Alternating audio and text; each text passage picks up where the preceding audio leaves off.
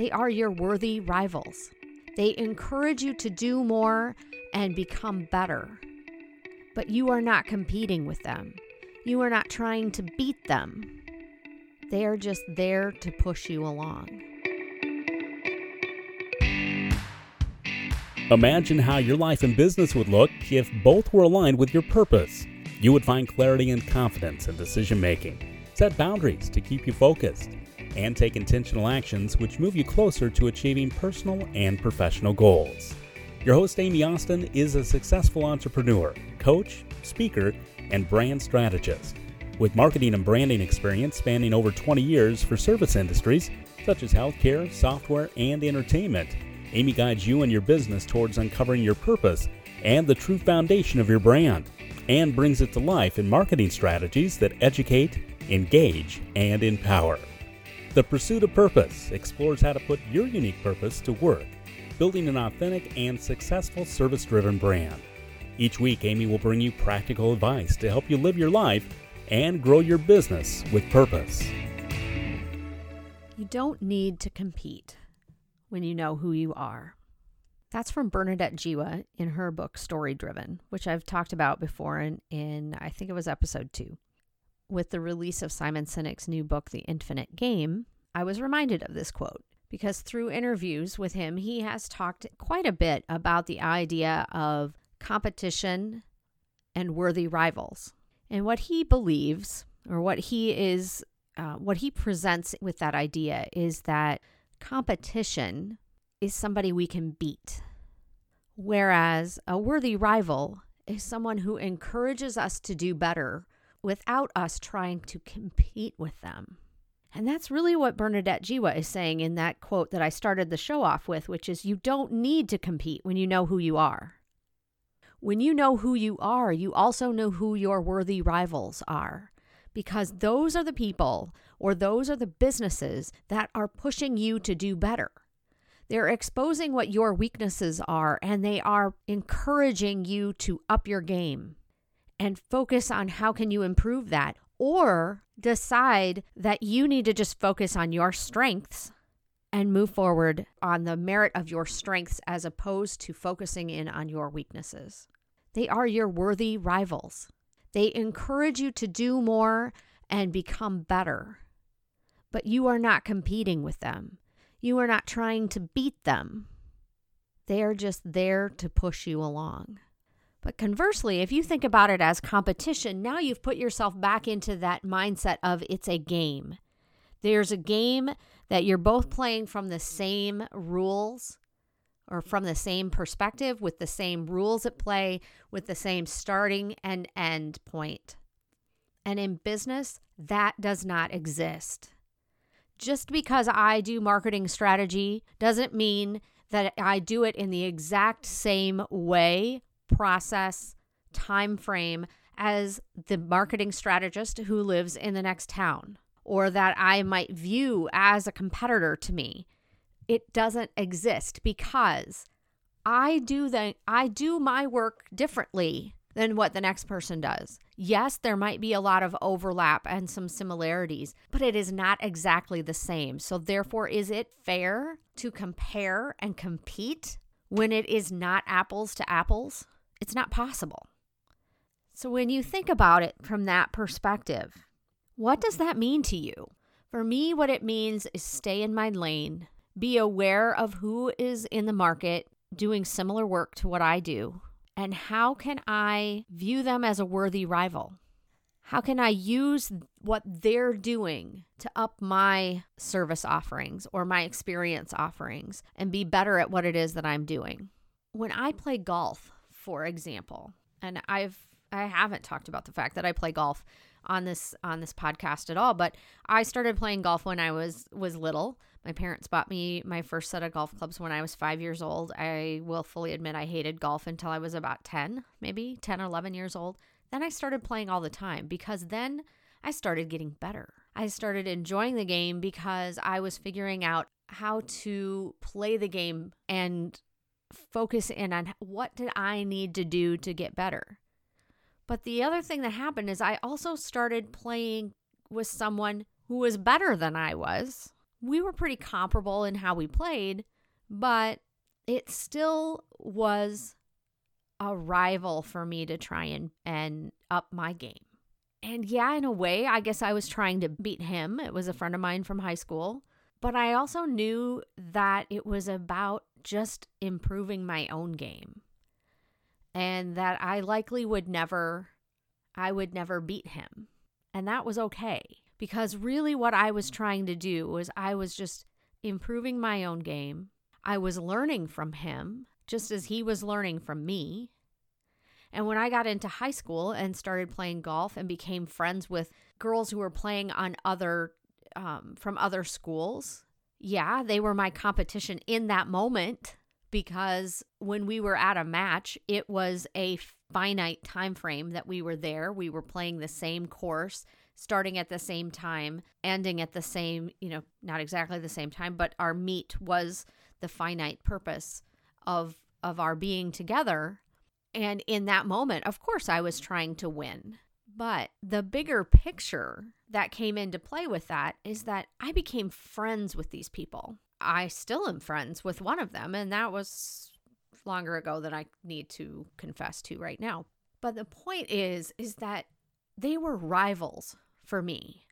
It was not about beating them all the time or being better than they are at any level. It was about in the moment they were a rival for me or they were competition in the bigger picture. They were a worthy rival that helped me get better at my sport. Another example that you could think about with this in business is one that Bernadette Jiwa talks about in in her book Story Driven and it is it's about Tesla and Volkswagen. Tesla works under an infinite mindset. They are working to build a sustainable future and they do that through the cars that they manufacture. So they have a long game with no ends in sight other than whatever their imagination tells them that they can do. Volkswagen, on the other hand, if you remember, they had a lot of problems with emission standards and everything. They were so focused on what was happening within their competitive set that they focused only on those short term goals. Their purpose was the short term and the measure of that near term gain.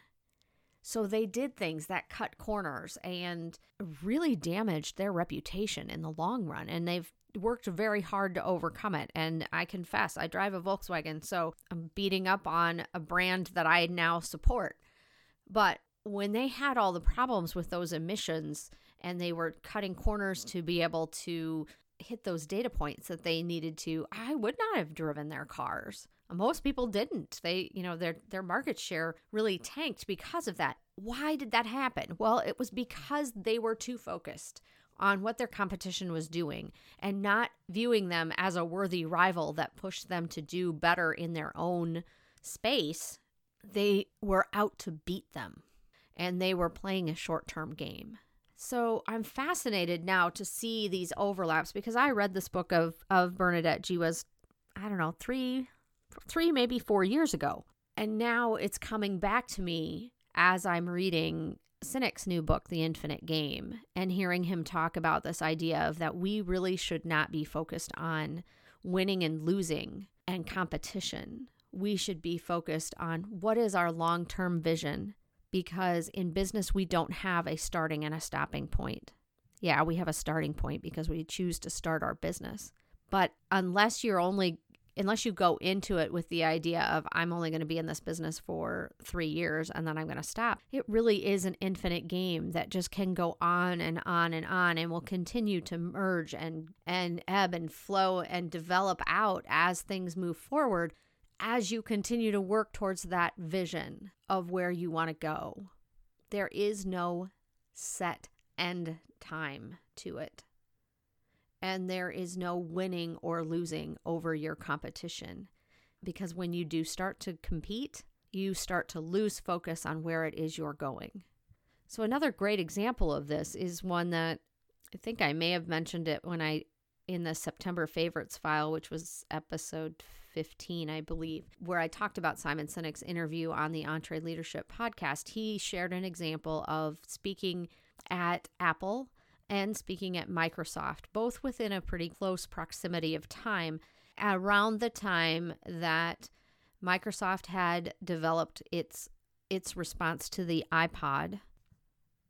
After he presented at Microsoft, they presented him with a Zune player.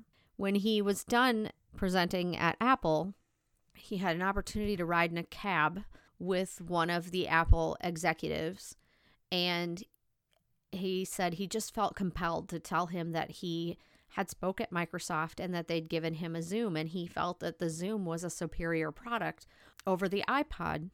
And the Apple executive's response was, I'm sure that it is. And that was all he said. Sinek's analysis of this is that he, Apple, is focused on improving their own products and what is it that they can do next that is going to take them one step further and improve them that much more from what they're doing. You know, they always, when they release products, it always can do something different than what your, their last one did. But Microsoft was very focused on just being able to keep up and do something that Apple was doing and which one still exists. Microsoft is no longer trying to do anything with music players like that. The Zune product did not last in the marketplace all that long. And yes, Apple is now probably not producing iPods anymore because they've advanced that technology so far that they've now just included it as part of their phones. They weren't focused on their competition. They were focused on how can they improve the product that we're doing that meets the purpose of why we are in business. And that was it. So since I mentioned purpose, let's let's talk about that for a moment too because I think it's really important when we are thinking about this idea of competition and worthy rivals, we have to understand what our purpose is as well. Because that is another point of differentiation. My purpose in being a marketing and brand strategist is very different than somebody else's purpose for doing the exact same job title. And as I said before, there are going to be a lot of things that might be similar, but equally, there's going to be just as many, if not more, ways that we do our jobs differently. My purpose is part of what makes me different, which also then makes it much more difficult for me to be able to compete on any level with somebody else. I choose to view them as a worthy rival, however, I can look at them and say, huh, this is what they're doing. How can I incorporate that into what I'm doing? How can I do that differently? Does it fit within what I'm doing? Does it make sense? Does it support my purpose? And does it help me take steps in order to be able to get to my purpose? If it does, then maybe I want to want to try and master that skill. If it doesn't, you know what? Move on. Encourage them to do what they do best maybe even refer people to them because that is what they do best and they do it better than you do. And maybe it's not anything that you want to do. And that's been a realization that has only come to me in probably the last, I don't know, maybe six to eight months is that a lot of brand and marketing strategists do a lot of tactical work. Can I do tactical work? Absolutely. And do I do it on occasion? Yes. But my purpose my my main mission within my business is to help people develop the strategies that they need to have in place before they get to that tactical point. Before they sink money into tactics that may or may not further the purpose that they need to accomplish. That's what I'm good at. That's what I like to do. That's what makes me different. That's the lane I stay in. That's why I do what I do. So, my worthy rivals very likely offer a lot of tactical support to their clients. And that's great. And I will keep my eyes open for what it is that they do and which ones of them are better at social media versus video versus you know any other tactic that you might want to put on the list and when i have a need for that i will refer people to them can they also do the brand and strategy development i'm sure they probably can but are they doing it as as well as what I do or as deeply as what I do? Or do they bring in the why discovery work and some of the other important aspects of the work that I do when I work with a client? Probably not. That's the lane I choose to stay in, and I'm happy there. So, I said this before, but I'm going to say it again. I encourage you to take another look at those that you consider competition. And are they really competition to you? Or would you be better served viewing them as a worthy rival? I hope you enjoyed that exercise in adaptability, which, by the way, happens to be my number three on my top five uh, strengths from the Strength Finders assessment. The reason we didn't talk about Strength Finders is because we experienced technical difficulties both times that we tried to record the interview. In light of that, we're going to put this Strength Finders episode in for this coming week. But I did find a really great clip that Erica explains what Strength Finders is and the importance of understanding our strengths. So I'm going to share that short, I think it's about five minutes of her giving that great overview as a means to sort of prime us for that conversation that we're going to have next week. I hope you'll come back and, and give that a listen. And just remember if you have an idea of a topic or somebody that you'd like me to interview, shoot me an email at amy at amyaustinmarketing.com or post a comment on the show notes for today's episode. I'd love to hear what you're thinking. Also, share the episode. If you think that what we talked about today related to competition and a worthy rival could be useful to someone, let them know. Encourage them to listen to my show. I'd really appreciate it. Make sure you come back next week and we will be talking about Strength Finders. I promise. Gallup has actually studied, you know, for four decades strengths and the positive psychology behind what we do right and what we do well in terms of how we naturally think, feel, and behave.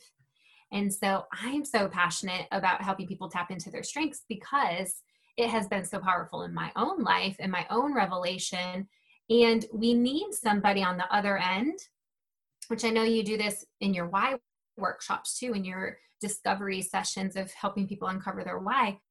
But hold a mirror up to you and tell you exactly how you think, feel, and behave in a way that will help you be engaged, more engaged, more productive in what you do, right? And so you know your why. And so you wake up every day with purpose and to fulfill a mission that's bigger than yourself.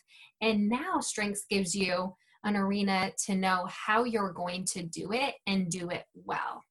And so it's so powerful when people understand you know, how do I make decisions? It's so important to align ourselves with people who can fill the gaps, right? right. And so I know for me specifically as a young leader, I oftentimes put myself in a position where I felt like I needed to be all things to all people, right? We need to be well rounded. Or from the cubicle, you know, or from the crib, I should say, from the crib to the cubicle. So oftentimes we're wired to focus on our weaknesses and what we don't do well, or the things that we're labeled by are our mistakes. Right. Right. I mean, even as a kid, it's so common for your parents to say, to correct you when you do something wrong instead of affirm what you're doing well and what you're doing right. And so that's a paradigm shift in itself. But to really help people tap into what makes them unique and and to empower them to leverage that they are different. Right. And that actually contributing a different thought a different idea a different strategy or a different way of doing something actually tees their business and their organization up for success Right. And so it's just heightening the awareness around our differences because sure. there's a barrier label right. assigned to every strength. This has been the Pursuit of Purpose podcast presented by Austin Marketing. For show notes, links, and more, go to www.amyaustinmarketing.com. You can subscribe to the show and leave a rating review on iTunes and Stitcher. Thanks for listening.